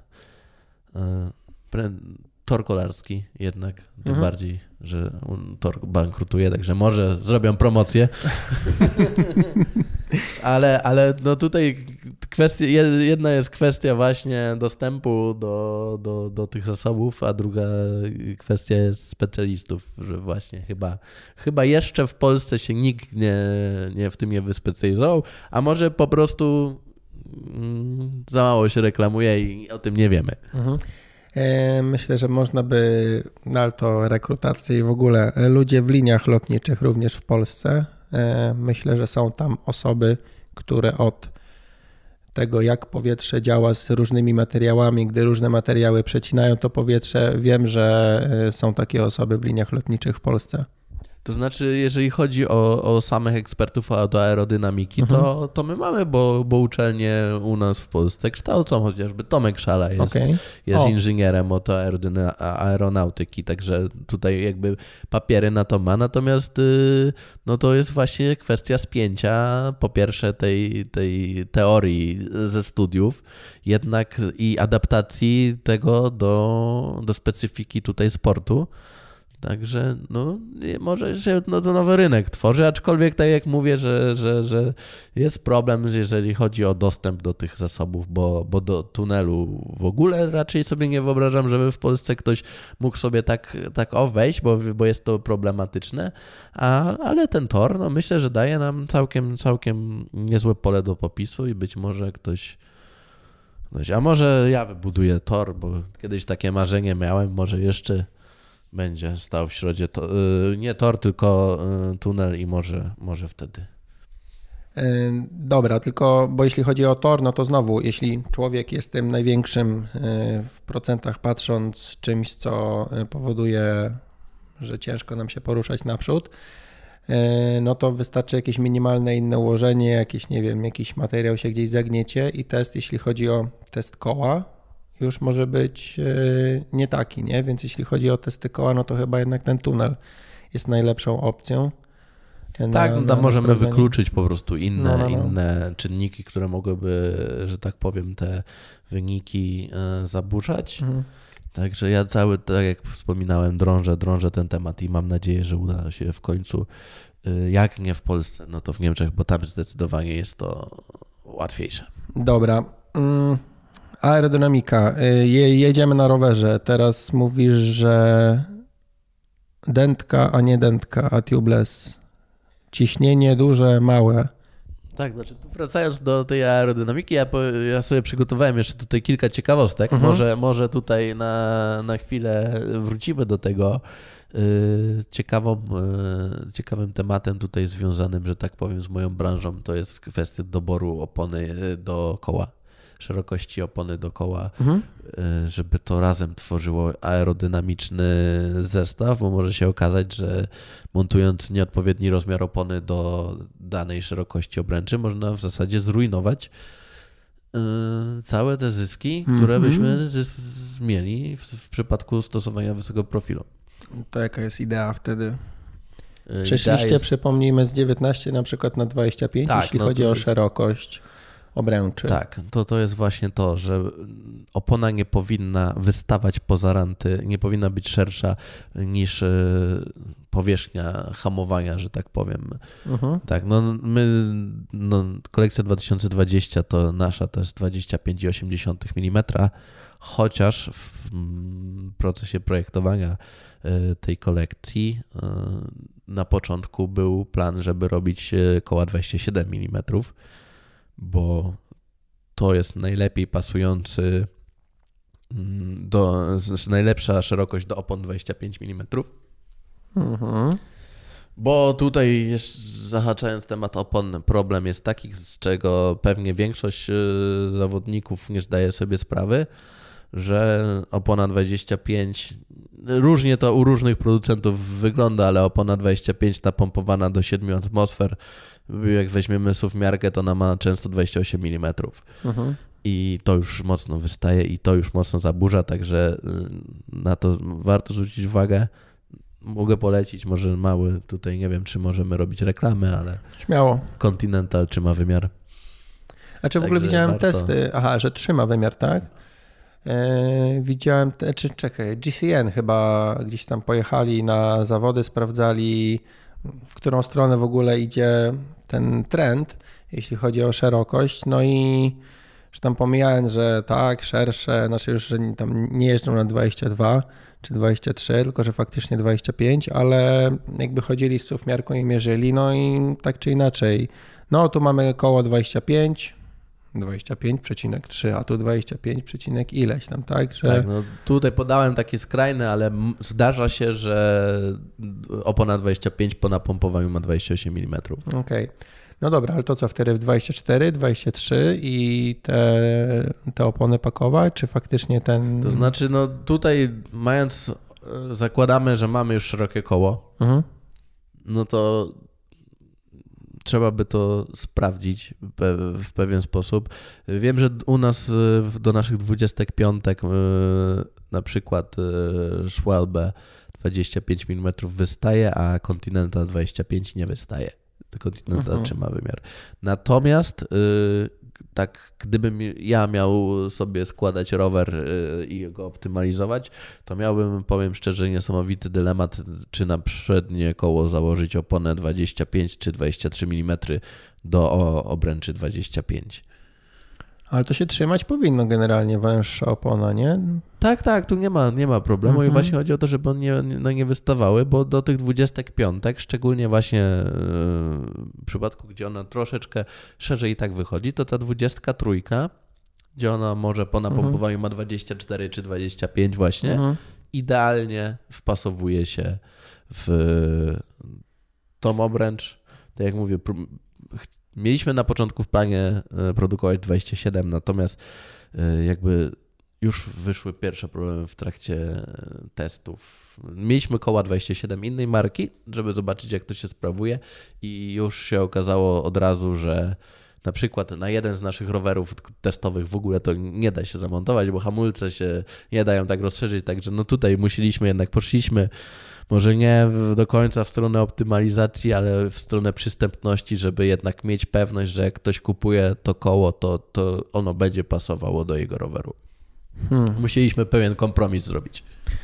No za dwa lata może na przykład faktycznie już tego problemu nie będzie, no bo kto będzie miał hamulce te szczękowe, czy jak to nazwać? Tarczowe. E, znaczy, no w sensie, no jeśli masz tarczę, no to już nie ma tego tak, no problemu, no jeśli bardziej, chodzi o szerokość, nie? Tym bardziej, że obecnie producenci rowerów już biorą pod uwagę ten trend i tam jest, po prostu robią też więcej miejsca na, na e, szersze opony. -huh, ja mhm, ostatnio uh mhm. chciałem do swojej szosy założyć e, opony 30, żeby nie kupować gravela. Uh mhm. To okazało się, że 25 mm to jest maks, co wejdzie mi w ramę w ogóle. No właśnie, właśnie, właśnie. Ok, pogadaliśmy sobie o kołach, o strojach, pozycji. Co jeszcze? Nie wiem, ceramika, okulary. W pływaniu ostatnio słyszałem o okularach, które jedna firma sprzedaje okulary i czepki, bo tylko jak założysz te okularki z tym czepkiem, to masz tą inną, lepszą opływowość. Um, oczywiście, jakby dobrze, jakby marketing jedną e, stroną, z drugiej strony pewnie na pewnym poziomie na różne dziwne rzeczy się patrzy, typu ogolenie się całe na przykład przed wejściem do wody, przed zawodami. E, ale co w tym kolarstwie wtedy jeszcze można złapać z takich ciekawostek? To znaczy, tutaj trzeba by zacząć od absolutnych podstaw, jeżeli chodzi o szukanie. szukanie Sprawny rower. Sprawny rower. I przede wszystkim czysty rower. Hmm, to już nie jest takie łatwe. Może nie jest łatwe, ale, ale też z doświadczenia, jak na zawodach e, bywałem, to wiem, że przychodzi, przychodzili do mnie klienci, którzy też właśnie kupowali fajne koła, mieli super sprzęt mhm. i strasznie brudny łańcuch, strasznie brudny napęd co generalnie rujnowało w zasadzie wszystkie ich inwestycje. Może nie w 100%, natomiast e, według badań między brudnym, e, mocno brudnym napędem, a świeżo wyczyszczonym, to może być różnica z 7 watów strat w przeniesieniu napędu. Wiadomo, że wszystko zależy od, od e,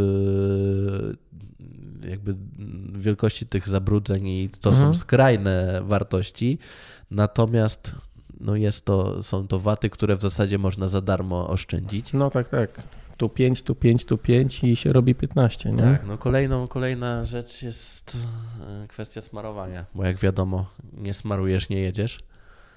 A więc e, według badań Friction Facts e, między mm, najwolniejszym smarem, który był badany, a najszybszym smarem, to było 5 watów i były badane tylko w zasadzie markowe smary.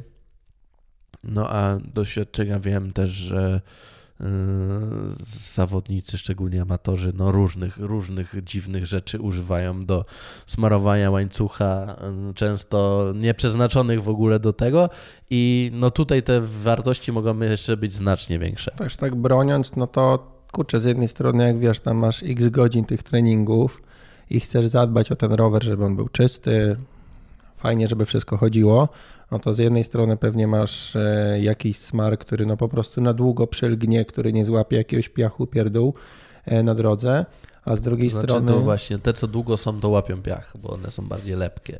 No jakby- dobra. Ale no, tak mi się wydaje, że pewnie trzeba by bardziej e, rzadki, tak, smar stosować, że tak patrząc właśnie na tę lepkość samą, że pewnie tego typu smary się lepiej z kolei sprawują na zawodach, a znowu nikt nie wykąpie łańcucha i nie nasmaruje takim smarem przygotowując się do, znaczy nie, nie że nikt, ale mm, wielu osobom mówi, że ktoś w ogóle przychodzi z brudnym rowerem, z brudnym napędem, więc podejrzewam, że jednak e, nie będzie się chciało tego robić, nie? To znaczy, że chodzi o smary, no to w, w, absolutnie najszybsze smary to są e, smary na bazie parafiny. Mhm. To słyszałem. E, I to, to wygląda faktycznie tak, że y, tworzy się parafinowa taka powłoka na łańcuchu i ona jest zupełnie sucha, ona w ogóle nie łapie tego brudu. Mm, I to na pewno na start jest absolutnie najlepszym rozwiązaniem. Natomiast no to, te powłoki są może, może mm, kró, krócej y, są na tym łańcuchu, no i żeby, żeby utrzymać to, no to jednak wiąże się z tym, że trzeba regularnie to Mhm. mm, odnawiać. Natomiast no wiadomo, że jak się użyje jakiegoś gęstego smaru, no to dostarczy na dłużej, ale no za to te straty są, także może na co dzień faktycznie jakiś, jakiś smar o dłuższej żywotności, natomiast jeżeli tyle czasu y, przy, przeznaczamy na przygotowanie się do tych y, startów, to przynajmniej według mnie zawsze warto zadbać naprawdę o te najmniejsze szczegóły, bo może się okazać, że to wyczyszczenie łańcucha, y, dobry smar, ciśnienie w oponach może decydować o życiówce albo o jej braku, czy o podium w kategorii wiekowej. Logika nakazuje, żeby tak myśleć. Bo jeżeli to, to jest właśnie cała teoria Marginal Guys, że pojedyncze, yy, pojedyncze te zyski są niewielkie, ale jeżeli uzbieramy je i zbierzemy do kupy, to się robi wartość, która naprawdę może, może jakieś decydować, jeżeli chodzi o przebieg rywalizacji, jeżeli, szczególnie jeżeli się ścigamy. Um, Dodając jeszcze na przykład ze świata ultra, e, słyszałem takie opowieści, że em, używa się właśnie lekkich, tych znaczy lekkich smarów, bardziej ciekłych, takich, które nie, nie muszą zostać na długo i po prostu się wozi ze sobą tubką. I tutaj kwestia tego, że okej, mówimy znowu o jakichś drobnych poprawkach, tak, ale jeśli tam wiesz, masz 60 czy 70 godzin w siodle, na jakichś takich ultra mm, nie najdłuższych w Polsce, no to znowu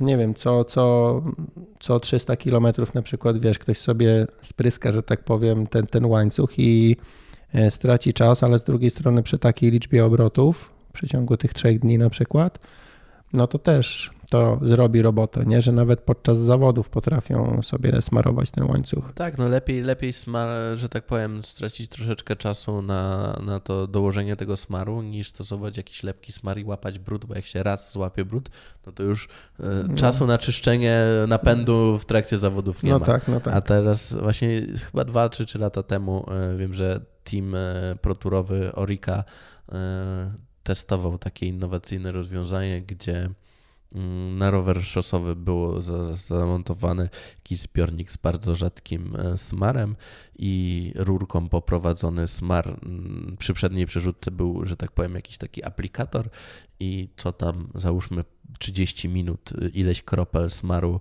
e, wędrowało bezpośrednio na ten łańcuch i Hmm. jakby to było to, ktoś takiego coś już wymyślił, aczkolwiek raczej się to nie przyjęło. A też słyszałem o, o z jakichś takich, e, szczególnie właśnie, tak jak mówisz, maratończycy MTB, jakichś e, self-made e, instalacjach tego typu z jakąś strzykawką na kierownicy i rurką poprowadzoną na, mm, w stronę łańcucha, ale no to już są takie dosyć ekstremalne, że tak powiem, sytuacje i zabawy. Dla majsterkowiczów. No teraz w ogóle, jeśli już rozmawiamy o jakichś e, odjechanych rzeczach, no to znowu pojawił się chyba już z pół roku temu albo i rok e, rower, który ma jakby zupełnie inny napęd, tak? gdzie jest przeniesienie, gdzie nie ma kasety, tylko jest jakaś taka śmieszna gofrow, nie gofrownica, tylko grill z tyłu po, pofałdowany. No i znowu jakby zupełnie inna bajka. Zobaczymy, gdzie to zaprowadzi. Tak, no takich koncepcji, koncepcji się pojawia mnóstwo, chociażby jeżeli chodzi o wariacji na temat kształtu ramy, jakby to mogło wyglądać w, przyszłości, ale to moim zdaniem to ten rynek jest dosyć konserwatywny i aż takich rewolucji raczej nie przewiduje. To bardziej bym traktował jak mm, samochody koncepcyjne na targach, które raczej rzadko kiedy wchodzą e, do, do, do seryjnej produkcji. Aczkolwiek no to wyznacza, że tak powiem, zawsze tego typu projekty wyznaczają jakiś kierunek, w którym, w którym e, ten przemysł pójdzie. Także Niech no, próbują. Szerokie opony, teraz y, najpierw elektronika, później szerokie opony. Teraz na pewno najgorętszym tematem są tarcze, chociaż w zasadzie w szosie to już jest standard, w rowerach czasowych mniej, ale no to jakby w szosie, o ile, o ile w szosie ma to jakieś poparcie i ma to rację bytu, tak no, trochę jest to dziwny temat, jeżeli chodzi o rower szosowy, bo... Czasowy. Czasowy, mhm. Y, bo mm, właśnie no, od 10 lat, że tak powiem, E, producenci starają się schować te hamulce tak, że już teraz mhm. E, są strasznie pochowane. Jest to koszmar dla mechaników, ale jednak są one pochowane i jakby tą aerodynamikę jakoś tam zapewniają. Tak nagle stwierdzenie, że zacisk wielkości pięści na przednim i tylnym widelcu będzie lepszy, no jakby dla mnie wydaje się to mało logiczne i tym bardziej, że trasy w triatlonie no jakby no, to nie są tak wymagające, żeby ta te, e, e, efektywność hamowania tutaj jakby brała górę nad aerodynamiką. Nie są wymagające, ale też e, po części chyba jednak organizatorzy gdzieś tam trochę kombinują, żeby te trasy były z jednej strony niekoniecznie najpłas, najbardziej płaskie, no pomijając tam innych organizatorów, którzy właściwie chcą, żeby było płasko jak stół, ale żeby gdzieś tam ich wywieźć, tych ludzi, żeby były jakieś górki, pagórki, czy w ogóle góry, e, żeby było ciekawie, żeby było, może były ładniejsze widoki, żeby być bardziej jakimś zawodnikiem, który się sprawdzi w różnych bardzo sytuacjach.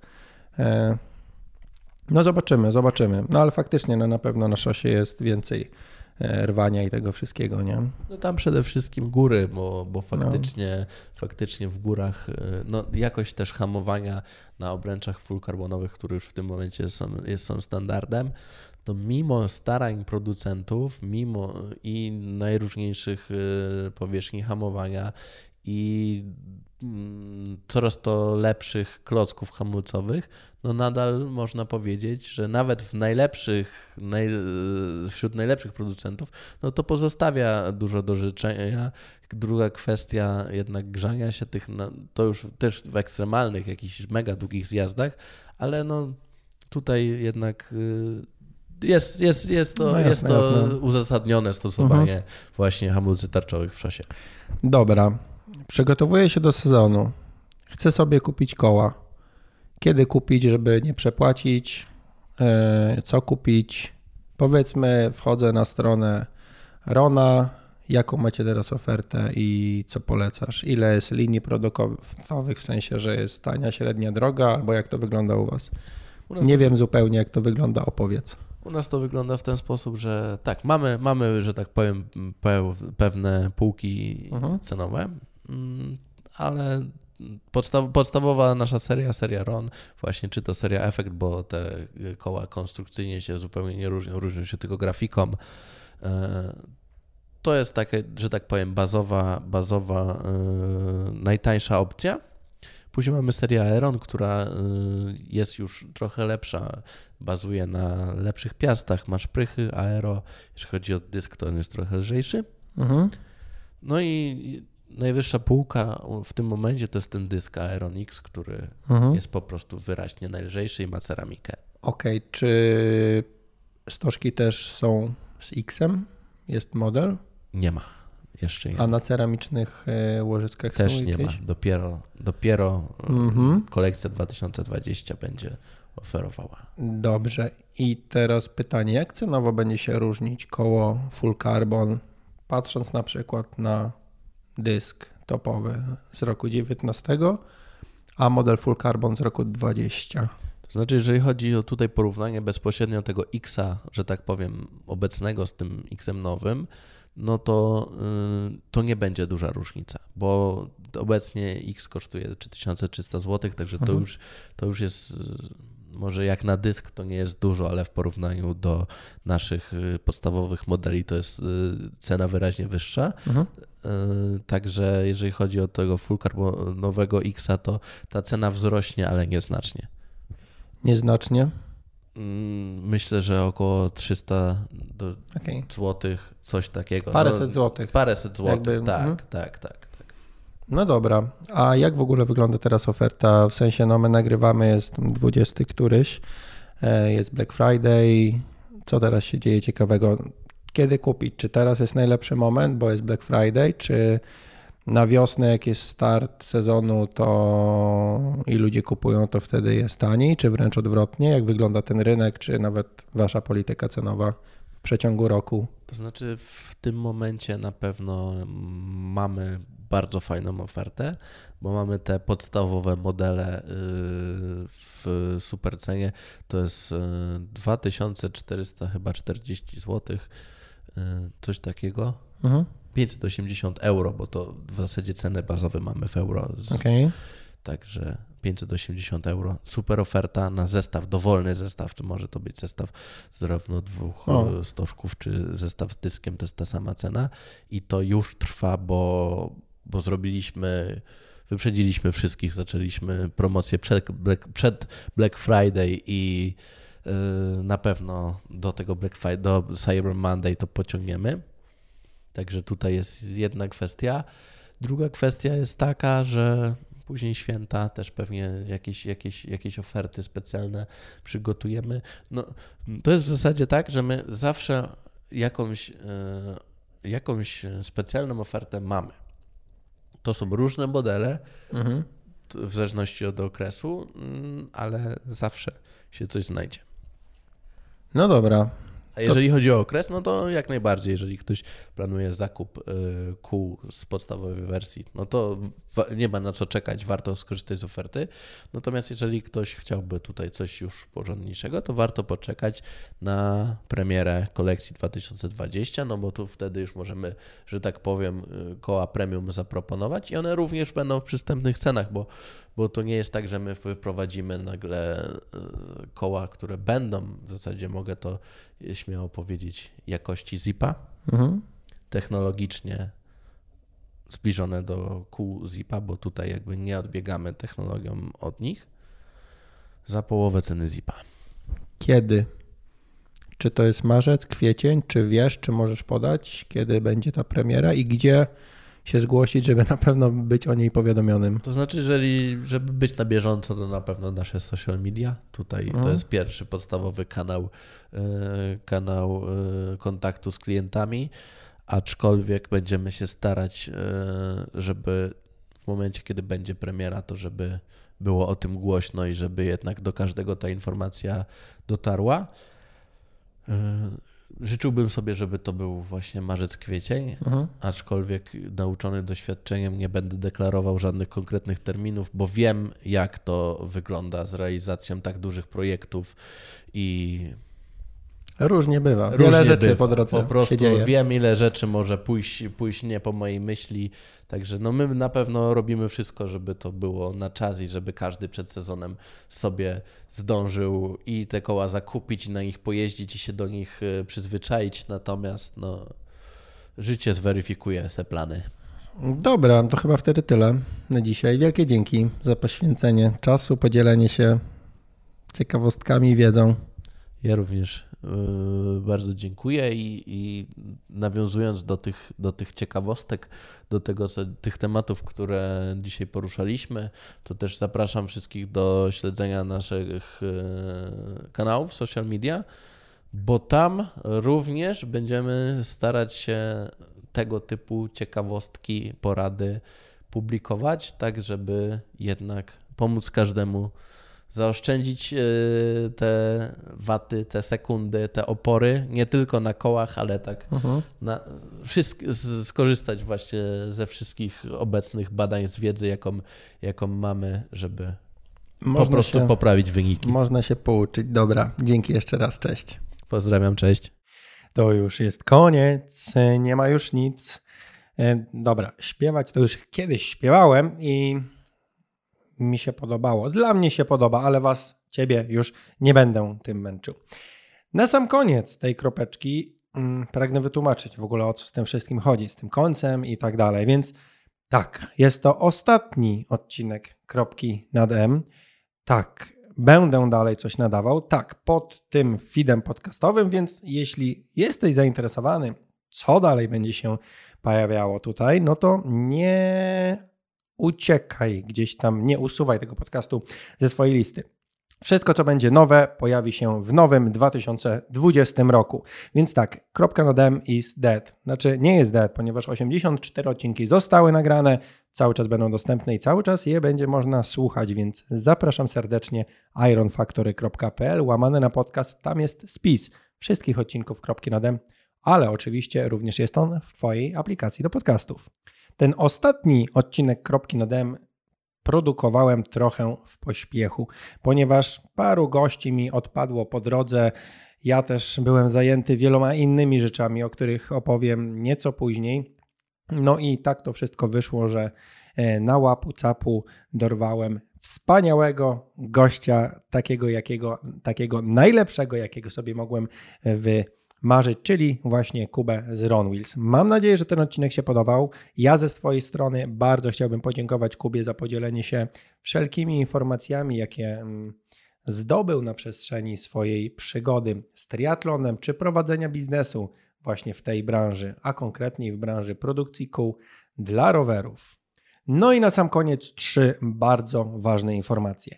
Po pierwsze, do tego odcinka podcastu jest bonus. Bonus, w którym opowiadamy, znaczy rozmawiamy, a właściwie Kuba mi mówi, jak to jest z tym ciśnieniem w kołach rowerowych na podstawie badań, jakie ciśnienie powinniśmy mieć dla danej wagi, no żebyśmy mieli tę darmową prędkość na zawodach, więc serdecznie polecam wejść na stronę ironfactory.pl łamane na 084 i tam można się zapisać na bonus, trzeba wpisać swój mail, tak, trzeba wpisać swój mail, no i wtedy dostanie się w kolejnej stronie po potwierdzeniu maila y, link do filmu na YouTubie, gdzie właśnie będzie 10-minutowa bodajże rozmowa o tym, jak to można zdobyć sobie te na przykład 1 km na godzinę ekstra na najbliższych czy na każdych przyszłych zawodach.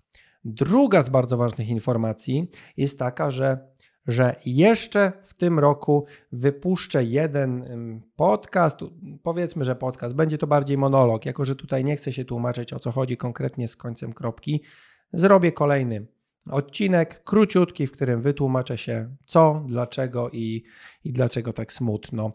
E, więc tak, e, będzie coś takiego jeszcze dodatkowego. I trzecia kwestia, powiązana trochę z pierwszą, jest taka, że bardzo serdecznie zapraszam w ogóle do zapisu na listę mailingową kropki na demo, właściwie bloga ironfactory.pl, więc można to zrobić albo na stronie ironfactory.pl, albo właśnie wchodząc na stronę tego odcinka podcastu i przy okazji sobie obejrzeć bonusowe wideo. No i cóż, to jest ten moment, kiedy trzeba się pożegnać, ale ja się nie żegnam, ponieważ tak jak mówiłem, coś tam dalej będzie się działo i w kolejnym materiale dokładnie opowiem, jakie były decyzje, e, co się działo.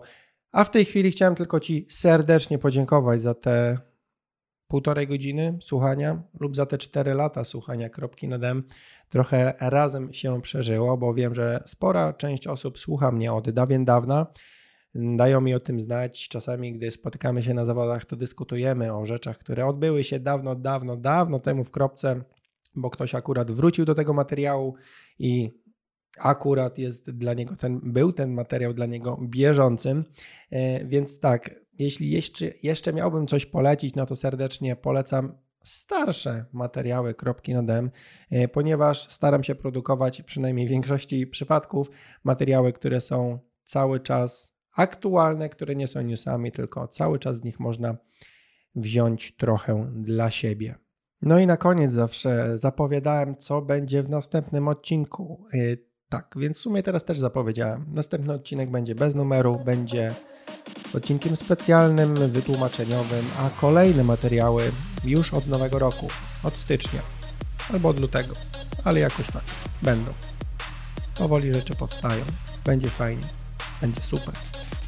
Polecam się na przyszłość. Nara!